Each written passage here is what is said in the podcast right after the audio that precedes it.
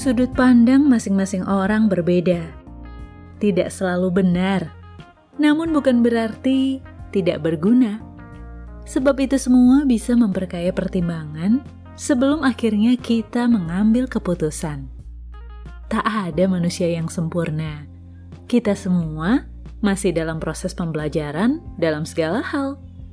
Silakan aja mendengar pendapat orang, namun jangan lupa, pada akhirnya keputusan ada di tangan kita, dan itu akan menjadi tanggung jawab berikut konsekuensi yang kudu siap kita tanggung pada akhirnya.